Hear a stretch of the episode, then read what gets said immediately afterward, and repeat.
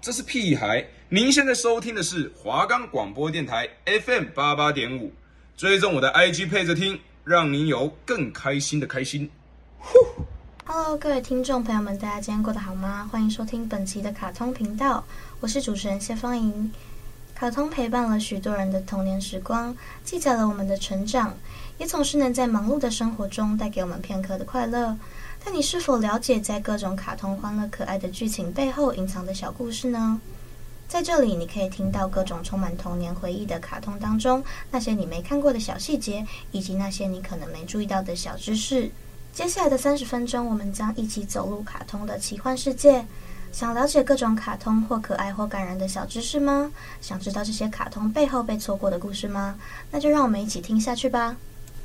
我们的节目可以在 Firstory、Spotify、Apple Podcasts、Google Podcasts、Pocket Casts、Sound Player 还有 K K Box 等平台上收听，搜寻华冈电台就可以听到我们的节目喽。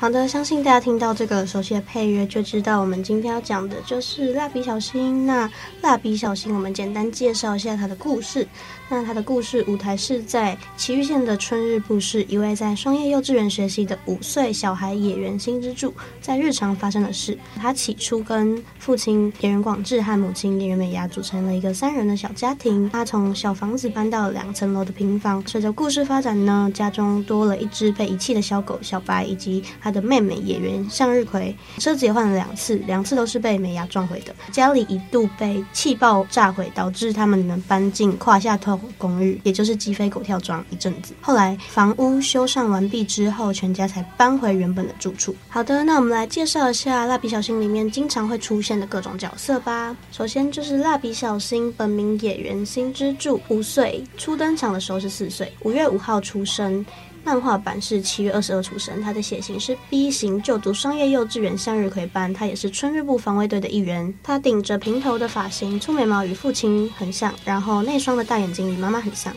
脸型则是与他的祖父野原银之介很像。热情，口无遮拦，早熟，不太积极，很容易吃醋，无厘头，很难进入状况等等的行事作风总是超乎逻辑，使得他经常做的事情都会成为一个笑点。看到漂亮姐姐就会跑去搭讪，平常喜欢睡觉、吃零食，尤其是巧克力饼干。他也喜欢画漫画和唱歌，不爱整理房间，常常把玩具丢得满房间都是。虽然经常令人讨厌，但他也有孝顺父母、帮助别人的一面，甚至有时候会一百八十度的大反转，成为一个乖孩子，但往往会令家人还有师长朋友们陷入恐慌。他喜欢动感超人和点心，但他常常会说成新点，讨厌青椒以及红萝卜。其实新之助的名字是广志误打误撞取下来的。当时候广志在公司把一大堆名字写在一张卡片上，医院突然打电话通知美牙要生了，广志就在倾盆大雨当中前往医院。美牙就问广志小孩应该叫什么名字呢？这时候广志取出被雨淋湿的卡片，他的卡片上面只剩下几个字，就是新之助的日文 Shinosuke， 所以他的名字就这样草率的诞生了。那因为名字取得相当的草率，所以美牙和广志就会觉得是否是因为这个取名的经过，所以才会养出这种奇怪性格的孩子。好的，下一个角色是野原广志。野原广志是小新的父亲，三十五岁，秋田线人双叶商事东京本部的第一营业部股长，脚非常臭，他的身高是一百八十公分，平时个性还可以算沉稳，但有时候会表现出非常情绪化的一面，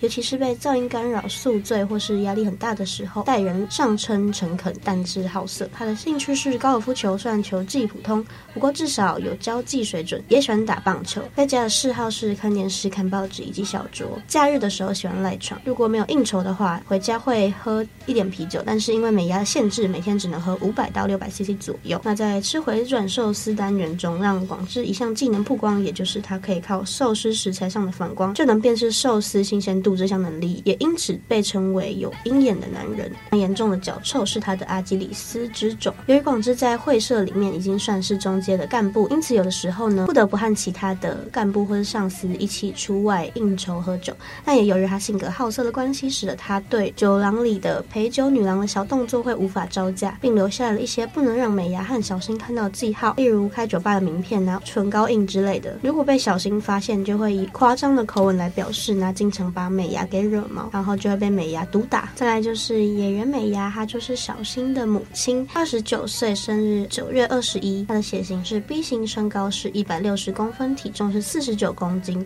她是熊本县阿苏市出生，本名小山美牙，她是一个全职的家庭主妇，结婚前是一个上班族，任职于小山田物产株式会社。她绝对不允许她的丈夫见异思迁，但是看到帅哥自己就想与他交流，还会自称是二十四岁。那她的性情很暴力，经常动粗以及教训小新和广志，然后也经常找理由搪塞，爱说谎，不爱运动，喜欢吃甜食点心，因此体重总是降不下来，喜欢与其他的主妇对话还有购物，时常耽误到时间，也缺乏计划的执行能力，而使得自己每次在消费当中都花了不少钱，也会沉迷于二十岁左右的事情。他曾经考过很多次的考试才持有汽车驾照。那他起初使用广志的爱车时，时常因为大小不一的撞车，然后造成车上不但有很多伤痕，连最后广志最爱的蓝色掀背车也被他撞坏了，因此换成了绿色轿车。其实美牙的牙，它的字的发音是应该要念成美户的，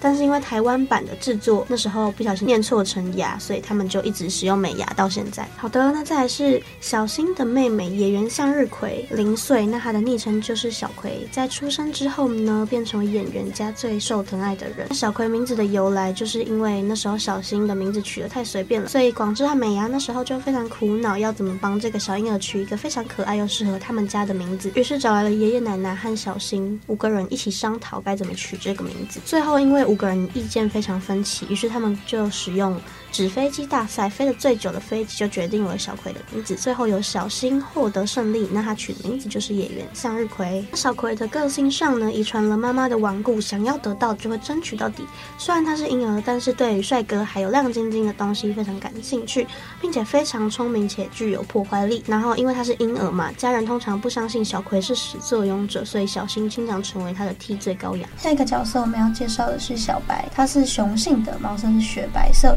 体型呢酷似棉花球，原本是一只被遗弃的小狗，后来被小新给收养。它非常的聪明，它的特技是棉花糖，也就是把身体卷成一个球状和抓小鸡鸡，这些都是小新教它的。因为美牙叫它教小白一些技能，说不定可以加入马戏团，所以小新就教了它很多东西，但是验收的时候它只学会了这两项。还有一个神秘的角色，那就是星子。星子是一个非常神秘的人物，它会在天上出现特殊乌云的时候呢出现在小新家和双叶幼稚园，然后有网友说他是未来五岁的小葵啊，可是我觉得小葵的头发是橘色，他长大应该也会是，因为在有一集那个未来的新娘里面，小葵长大了，他头发还是有一贯的卷度，还有橘色，虽然变长了，但是还是那个颜色。但是星子的头发就不是那颜色，所以他就很不小葵啊，我觉得他比较像是那种平行世界的一个小新，然后变成女生这样子。好了，介绍完野原一家的成员，要来介绍他们的近亲。首先就是小新和小葵的爷爷广志的父亲野原银之介，经常突然来拜访野原家，让广志和美牙相当的困扰，但是极度疼爱小新和小葵，也经常和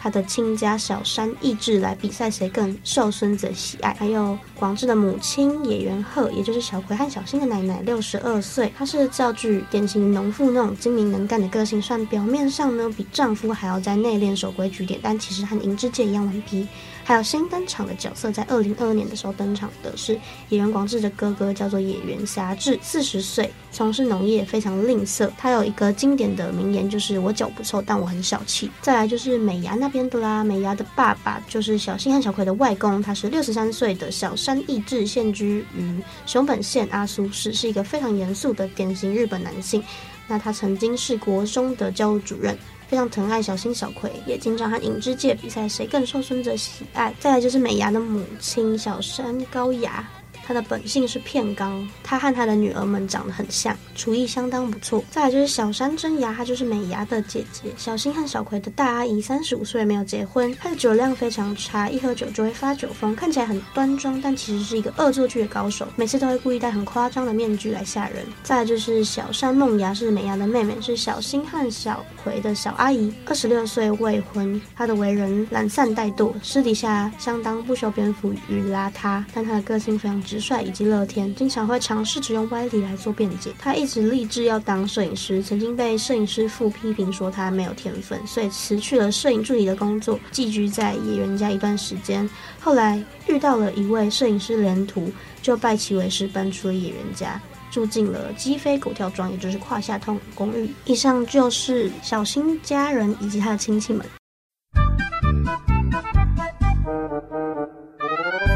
接下来我们来介绍春日部防卫队的队员。首先就是风间彻，他是五岁，九月二十八日生，血型 A 型，常常自称春日部防卫队的队长。他有上英语补习班，他的志向是进入著名的私立小学。他的家境非常富裕，做事非常有原则，但他缺点就是爱面子以及有点爱炫耀。他非常害怕他的朋友知道他热爱可爱 P， 所以他就会躲在房间看，经常上补习班。比起班上其他同学呢，有更丰富的知识。小新经常用暧昧的语气或是吹耳朵调戏他，虽然他们经常发生冲突，但其实小新私底下最多接触的是风间。那另外小葵对风间也有点兴趣，我记得是不是有一个作品里面小葵最后是嫁给风间的。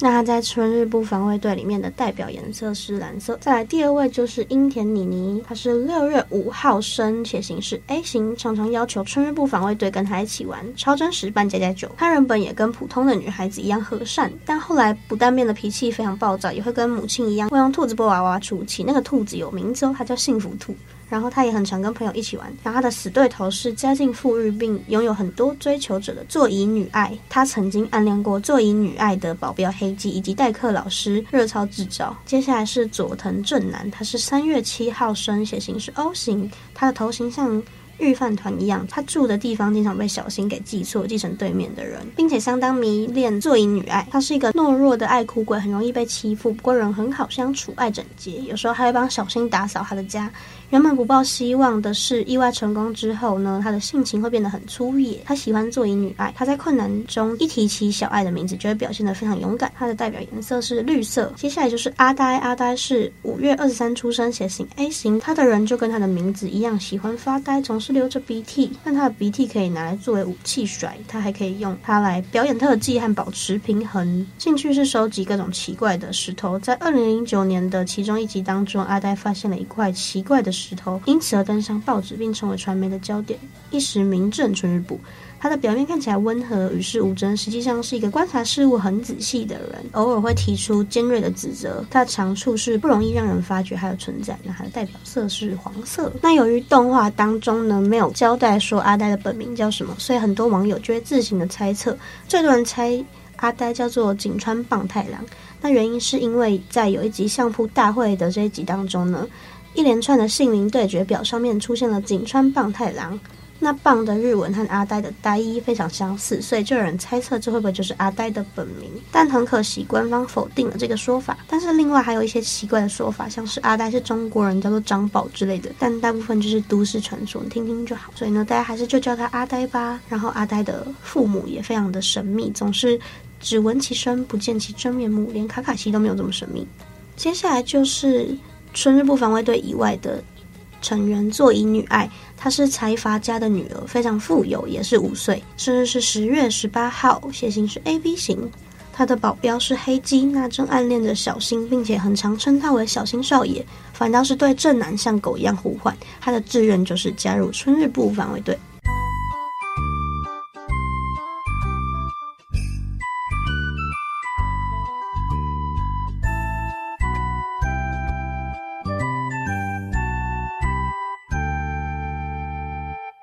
那介绍完几个比较主要的角色，我们可以来稍微带到一下其他也很常出现的角色，例如大原娜娜子，她是一个大学生，在回转寿司店打工，是小新最最最喜欢的年轻漂亮大姐姐。她的样貌非常美丽，心地很善良。她是二十岁，经常带小新去各种地方玩，和野原家的往来非常密切。通常只要她来小新家，小新就立刻变成听话的乖孩子。还有幼稚园的园长，她的长相非常可怕，经常被误认为是流氓，导致会出动警察。但她其实很和善，非常爱护幼儿园里的各个小孩，虽然很常因为小新叫她老大而被其他路人给误会。再来就是向日葵班的老师吉永绿，她在结婚之后改姓为石坂，她二十四岁，目前已婚，常和松坂老师争风吃醋。接下来就是玫瑰班的老师松坂梅，她非常的爱慕虚荣，经常和吉永老师吵架，二十四年来都没有交过男朋友，非常喜欢相亲。后来好不容易与接骨院的医生德郎医生发展为男女朋友的关系，但是资深的蜡笔小新迷都知道，后来德郎医生在国外的时候不小心因故去世了，就是非常可惜。我那时候看这一集的时候也看到哭，忘说看蜡笔小新这么有趣的动画干嘛要写死一个人呢、啊？而且松本老师二十四年没交过男朋友、欸，哎，得太可怜了吧？他跟德郎医生这么配，然后他就是挖掘化石，然后就挖到炸弹，然后就爆了，真可惜。另外也还有一些其他的角色，例如广志的同事川口，或是很爱放闪的席琳和蜜奇。哦对，还有上尾老师，上尾老师是樱花班的老师，二十三岁，他最喜欢吃甜甜圈，性格非常胆小懦弱且不敢大声说话，一旦摘掉眼镜呢就会变得无法看清周遭事物，性格就会变得很爽朗且容易冲动。他和黑鸡先生的关系是有点暧昧的，也是唯一一个在剧中看过黑鸡先生把墨镜拿下来的人。另外还有松坂老师的姐姐松坂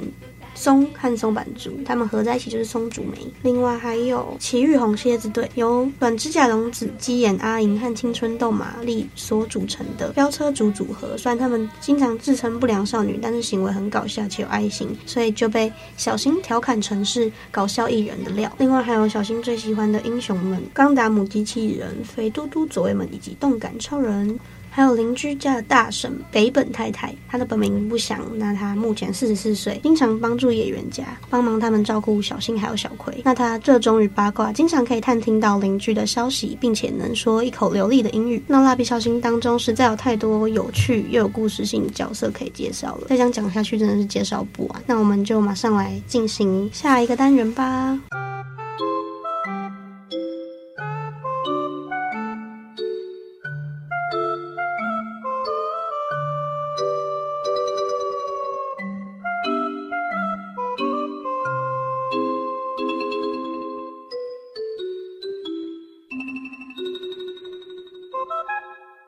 蜡笔小新是由臼井仪原所创作的日本漫画，漫画是以埼玉县春日部市一个五岁的男童野原新之助的生活日常来展开。那此漫画于一九九九年的时候开始连载，那在二零零零年初呢，移至月刊。二零零九年九月呢，臼井仪原因登山意外身亡，这个漫画就变成未完成的遗作。二零一零年后呢，以二零一零年后呢，就由长期协助臼井仪原的助手所组成的团队来续载，并且取名为新蜡笔小新。一九九二年开始制作电视动画，在朝日电视台播出，并于一九九三年开始与东宝制作，每年都会播出一个电影版。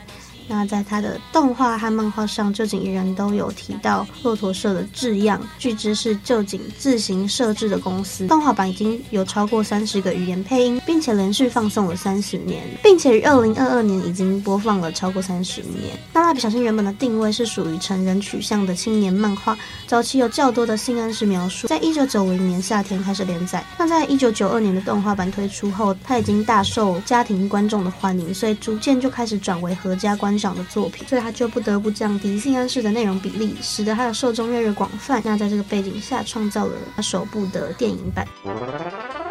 那小新是一个非常个性张扬、搞笑活泼的代表性动画人物之一，他的内容是写平时的日本家庭的生活写照。那他的笑点多半是从小新搞不清楚状况而发生的差错，或是惹人发怒的情形。但事实上，小新有时候会展现出不是同年龄的小孩的表现，就像是跟朋友之间的坚定友情啊，或在家人社区当中呢甚至是春日部面临危机的时候，都展现出超乎常人的勇气还有智慧。那在日本呢，电视动画收视率经常是高居前十名，足以说明在日本受欢迎的程度。那它的故事性质是走喜剧以及搞笑路线，又像漫画四十七集中岛医生将死去的严肃剧情。那刚刚有提到了，在二十九卷和三十一卷当中有上一年级的小新，那他们就改名为铅笔小新。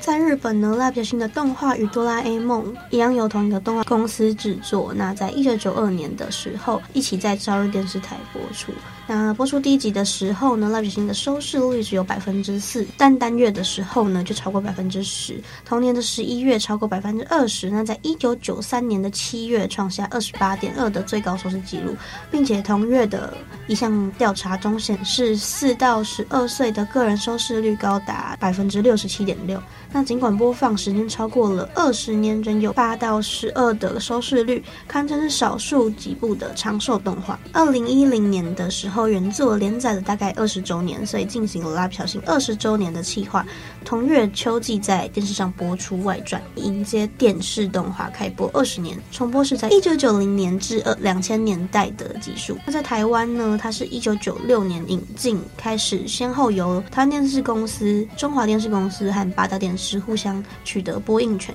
那后来由八大电视继续取得大量的新的集数和版本，直到现在动画版仍在八大电视稳定的播出，但近期开始新版集数改由台视取得首播权，八大电视则有重播台视的新版的集数内容。二零一三年呢，台视再次引进代理商木棉花国际提供的重新配音版本，从四百五十集开始播。二零一六年的六月起，台湾的台视播出台湾过去没有播过的特别片集数，直到二零一六年的十二月开始不再播放特别集数。那八大电视台呢，在二零一一年后的新集数版本也有双语的播出。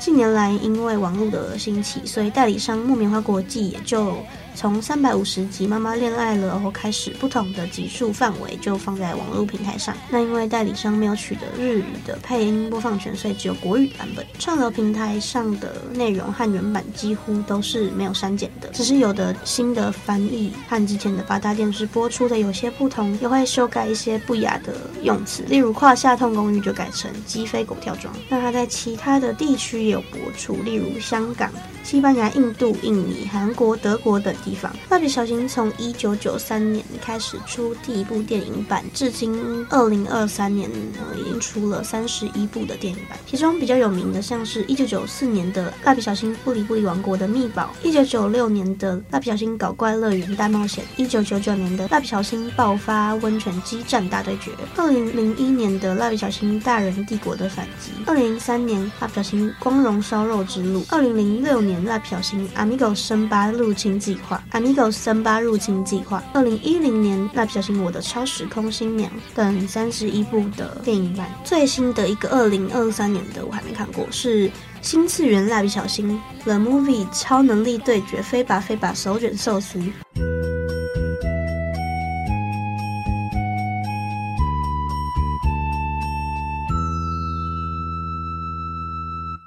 好的，那蜡笔小新当中呢，也有一些非常可爱的小细节，例如说人仙的设定呢，野原广志是一百八十公分，野原美呀是 一百五十九点二公分，野原新之助是 一百零五点九公分，乍看之下是不是没有什么问题？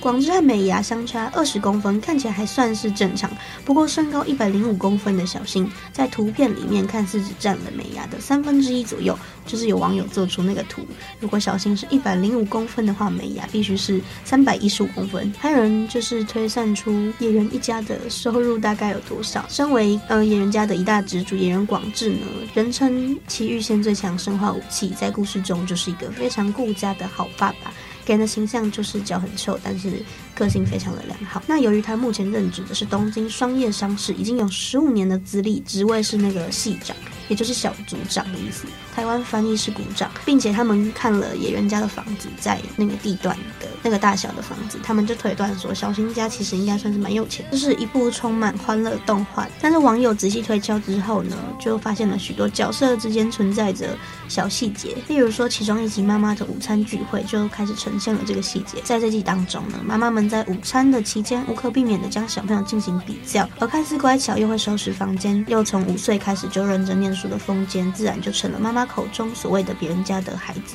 那在这部动画的其他片段中，你可以发现许多风间和妈妈感情很好的片段，但有人说风间和妈妈的亲子关系其实并不是看起来这么完美，因为呢，想要去补习这句话从一个五岁的小孩发自内心的说出来的愿望，可以看出来这个小孩已经过早的将父母和社会的期待给内化了。他的内心其实可能向往和其他小孩一样生活和玩乐，却在妈妈面前说出想要去补习这种话，所以其中的反差可以看出来，他们的亲子关系之间呢，可能已经存在了很难弥补的裂痕。而妮妮的妈妈呢，可能就是妮妮长大后的样子，因为妮妮在钢琴演奏会当中有一集提到说，钢琴是妮妮妈妈在年轻的时候弹过的，所以不难想象妮妮的妈妈小时候大概也接受过相似的教育模式。那在外人前面呢，妮妮的妈妈往往会尽力展现出最好的好妈妈的形象来接待客人，脸上永远都是堆满很真诚的笑容，但在小新不按牌理出牌的行为之后呢，每次都让樱田太太的脸上笑容总是滑下来，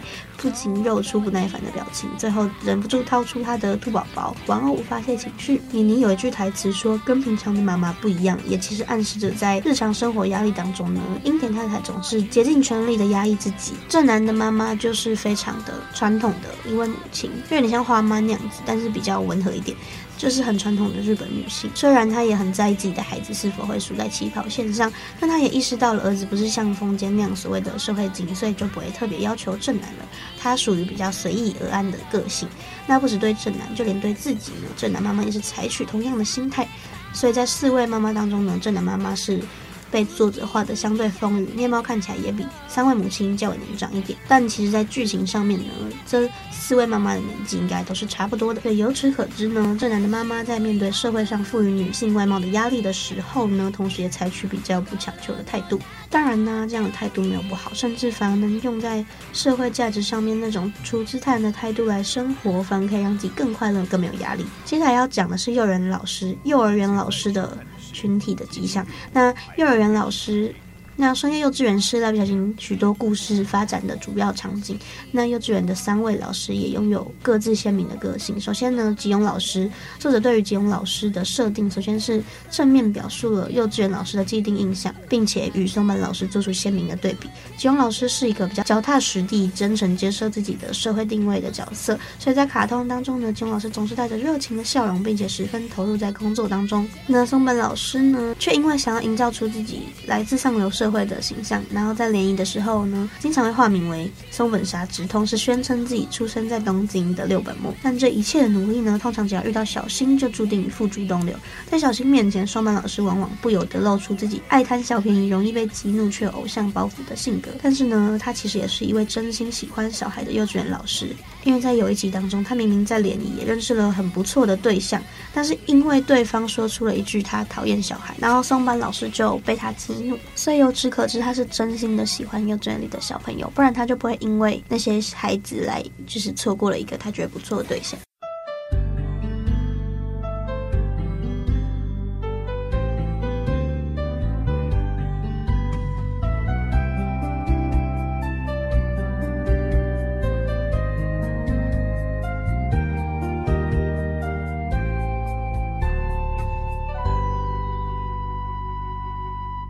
好的，那我们今天讲解了许多蜡笔小新当中的人物还有故事情节，不知道你们最喜欢的角色有没有被我讲到呢？也欢迎大家跟我分享你们最喜欢哪一段小故事。那如果有想了解的其他卡通或是卡通当中的什么小细节，欢迎投稿给我。